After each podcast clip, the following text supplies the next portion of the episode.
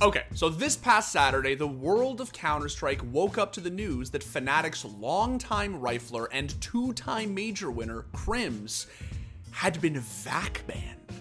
Now, I know what you're thinking. Krimz? I thought Flusha was the cheater. Maybe JW.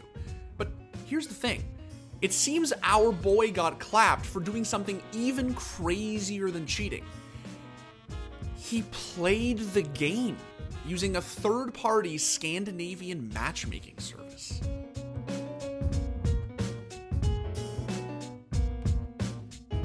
Okay, so like I said, it's Saturday morning. I and the rest of North America get out of bed, grab a coffee, sit down, throw Flom on the second monitor, hop on Twitter, and see that a member of Fnatic's dynastic CSGO roster has been air. Mm, excuse me. VAC banned? But to get an advantage over each other, they're using the f***ing gear. The best part? It isn't Senor Vac. It isn't even J-Dubs. It's Freddy Krimz Johansson, the stalwart, unassuming support. It's always the quiet ones, you know? I should be aware that there's an AWP still up. Oh, wow. And Krimz, yeah, he's he's really on the. At what point is that too much? So, for all the non CS players out there, what is VAC and why does everyone meme on it so much? VAC stands for Valve Anti Cheat, the super old, utterly useless anti cheat that's worked tirelessly to combat aim and wall hacks in esport titles such as Counter Strike for nearly two decades. This, right here, is actual footage of VAC detecting cheats in CSGO. The thing is, since it's the only official anti cheat in CS, a ban issued by VAC is like a religious declaration. If you are a pro or an aspiring pro and you're slapped with a VAC ban and it's determined to be legit, you're literally fucked. From that moment on, you are dead to Valve, and by extension, everyone in Counter Strike. By Valve's own admission, VAC bans are permanent, non negotiable, and cannot be removed by Steam support. So if you're a regular dude like you and me, there's pretty much nothing you can do. Anyway, after freaking out for like half a second, it became pretty apparent that the ban wasn't in any way related to cheating. At least, that's what Krimz tried to have everyone believe. So, what was the cause, if not cheating? Well, as virtually every report came to indicate, it had to do with Krimz' use of something called eSportal. So, for NA boys like me who genuinely had no idea what eSportal was, it's sort of like the Scandinavian equivalent of Faceit or ESEA. And like all third party web based competitive platforms for CSGO, it has its own matchmaking system, tournament infrastructure, and anti cheat. That last one's what caught Vac's attention and got Krimz' 10 year old account banned days before an official match. Now, for those who don't know, a VAC ban is different from an Overwatch ban in that it's automated. Valve has no control over it. It's kind of like an alarm system.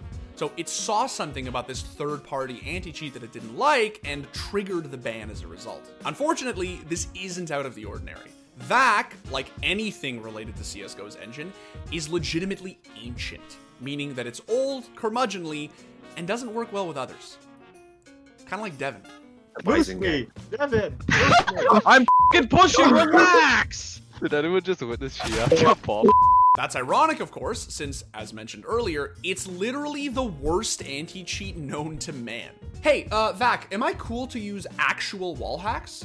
Oh, yeah, no, no, sure, go crazy. Sweet. Uh, what about OBS? Nope. Suffice it to say, Fnatic's head coach quickly released a statement, claiming that not only was Krimz not a dirty, filthy cheater, but that they'd reached out to everyone involved, including Valve, to sort out the issue as soon as possible. Quote, We have reached out to Valve, TOs, and third party community websites where Krimz has been competing to understand the nature of this unexpected shutdown of his account.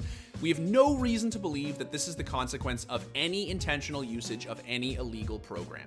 We are hopeful that this can be resolved at the earliest to clear up all speculations and solve the problem. eSportal also claimed that they'd reached out to Valve and were hoping to rectify the issue, but that they decided to shut down the entire matchmaking service until everything had been cleared up so as not to get anyone else banned. Because, as it turns out, a lot of other users got banned as well. I don't know the exact number, but it was enough that they certainly made their presence known on social media. Of course, the janitor doesn't work on weekends, so it wasn't until late Monday, less than 24 hours before his match, that Krimz' vacation came to an end. The question was what about the users who'd suffered wrongful bans and weren't two time major winners? Would Valve make time for them? As it turns out, yes. Later on Monday, eSportal sent out a mass email informing everyone on their platform that all accidental VAC bans had been removed, and that they'd, quote, established with Valve what had caused the issue and released an update that would prevent it from happening again. Now, there were some questions that were left unanswered, like what happens to those who allegedly received game bans for using eSportal? But given how quickly Valve reversed the VAC bans, there's likely no need to worry. You also can't help but wonder if something like this could ever happen with Faceit or ESEA. That's not to say Valve wouldn't rectify it if it did, but given how many false bans have been dished out as of late, and the fact that inventories are literally worth more than ever, you can't help but be a little nervous about these things. Thankfully, this time around, everything worked out perfectly. Not only did Krimz get to play his match, but fortunately for all of esportal's other users, the high profile nature of his ban means that they got unbanned probably a lot faster than they would have otherwise. I have to say, for as much as the community loves to meme on Valve for being slow footed when it comes to fixing literally anything in CSGO, they left little to be desired in their handling of the situation. Props to you, Mr. Gavin, sir. Now, for the real question Where the f is the operation?